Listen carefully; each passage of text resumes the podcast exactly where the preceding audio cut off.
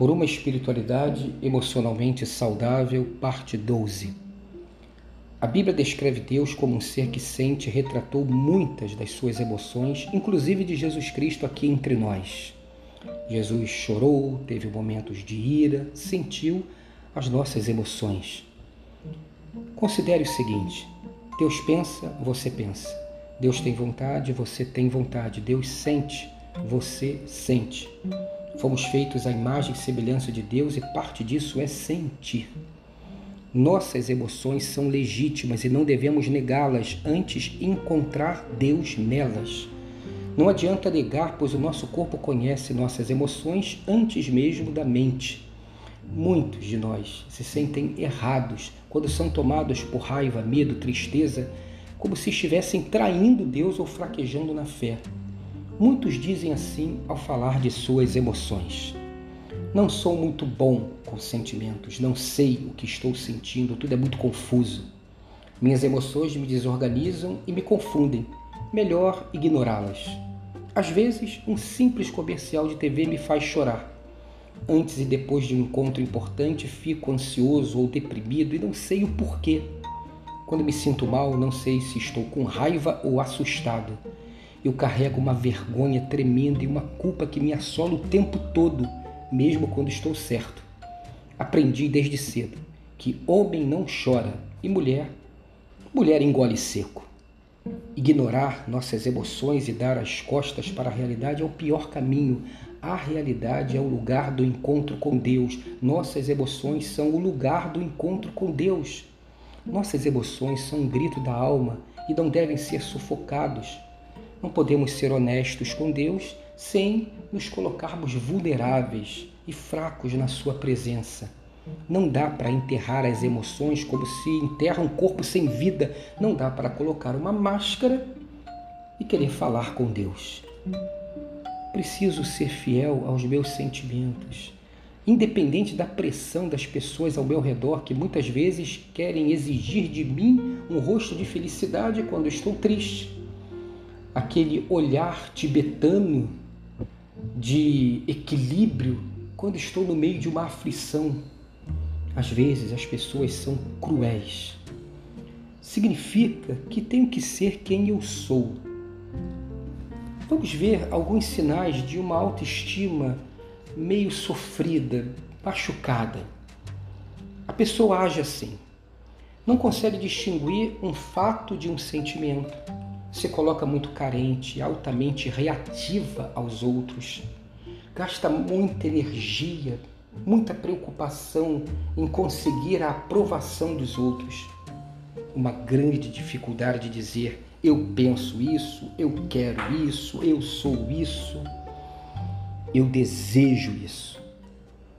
Uma pouca separação emocional de sua família, uma grande instabilidade diante de mudanças, de crises uma incapacidade de ver onde ele termina e o outro começa. Já uma autoestima mais trabalhada, mais madura, age de outra forma. Seguro do que é, mesmo diante das críticas ou dos elogios. É claro que críticas e elogios mexem com a gente de uma forma ou de outra, mas a pessoa não perde o seu centro capaz de viver independente da família, mesmo mantendo os laços afetivos da família. Ser seguro de suas crenças, mas não fechado no seu pensamento.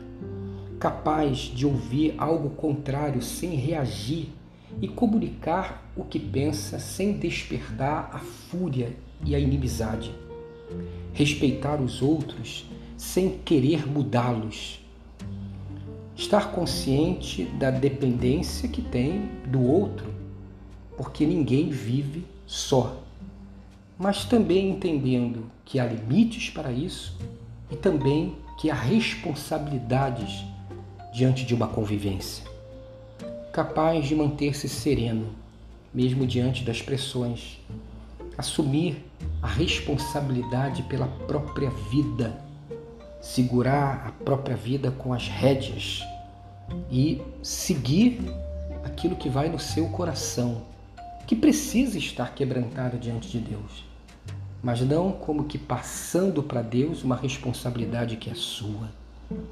Assumir seus sentimentos, tratando-os com paciência e tempo, sem tentar engoli-los a seco.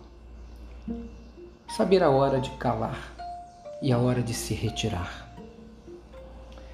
Deus nos convida para removermos essas camadas falsas que tentam projetar uma imagem diferente daquilo que somos, de como estamos, do que sentimos, como alguém que vai tirando as camadas de uma cebola até chegar ao seu cerne. A gente precisa confiar em Deus para assumir os nossos sentimentos. Então, três dicas simples para você cultivar essa espiritualidade emocionalmente saudável. Primeira, preste atenção ao seu interior, em silêncio e com solicitude. É, é necessário ficar em silêncio para que as palavras sejam verdadeiras quando são ditas. Preciso ficar em silêncio para se ouvir as verdadeiras palavras de Deus no nosso íntimo. Permitir o peso dos nossos sentimentos e aflições mais verdadeiros, sem censurá-los, sem negá-los, sem mascará-los. Expor cada emoção para Deus e conversar sobre elas com Deus. Então preste atenção no seu interior com silêncio e solicitude e seja verdadeiro com Deus. Isso pacifica o coração e traz serenidade. Nada mais restaurador do que uma conversa de verdade com Deus. Segunda, encontre companheiros confiáveis na caminhada. As nossas caminhadas, né, a nossa caminhada da vida é repleta de grandes pressões. Algumas vindas de fora, outras de dentro, querendo que a gente minta para a gente mesmo, que a gente negue as nossas dores, que a gente viva uma vida que não é nossa. Mudar dá medo e dói. Precisamos então de amigos que sejam capazes de nos ouvir, capazes de nos compreender e de se colocar ao nosso lado, amigos que possamos compartilhar aquilo que nos machuca, para sermos tratados e curados. Como diz Tiago 5,16: Confessai vossos pecados uns aos outros para serdes curados. Se você não tem ninguém em que possa confiar, peça a Deus e deixe que o Senhor te surpreenda colocando anjos no seu caminho. Mas cuidado! Muitas vezes alguém que se aproxima da gente vem de uma forma muito voluntariosa mas se você olhar com calma, você vai perceber que essa pessoa, na verdade, está com outra intenção. Quer nos manipular ou quer que sejamos o que ela deseja. Ninguém é enganado, a gente se deixa enganar. Então coloque diante do Senhor essa necessidade que todos nós temos de termos amigos confiáveis na nossa caminhada. E peça ao Senhor discernimento. Terceira, ore a Deus por coragem. Quando uma pessoa amadurece na busca de uma espiritualidade emocionalmente saudável, sempre encontra muita resistência dentro de si e dos outros. Por vezes, uma resistência dentro da própria família e das pessoas mais próximas. Elas dizem: você está errado em querer mudar. E tem toda uma justificativa para isso. Volte ao que você era. Nós vamos aceitá-lo do jeito que você é. Se você não voltar, vai se arrepender. E finalmente acabo dizendo assim: você não vai conseguir.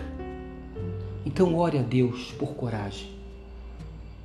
Ore a Deus para fortalecer o seu coração com coragem. Confie no Deus de toda coragem. Tenha um dia abençoado e abençoador de coragem.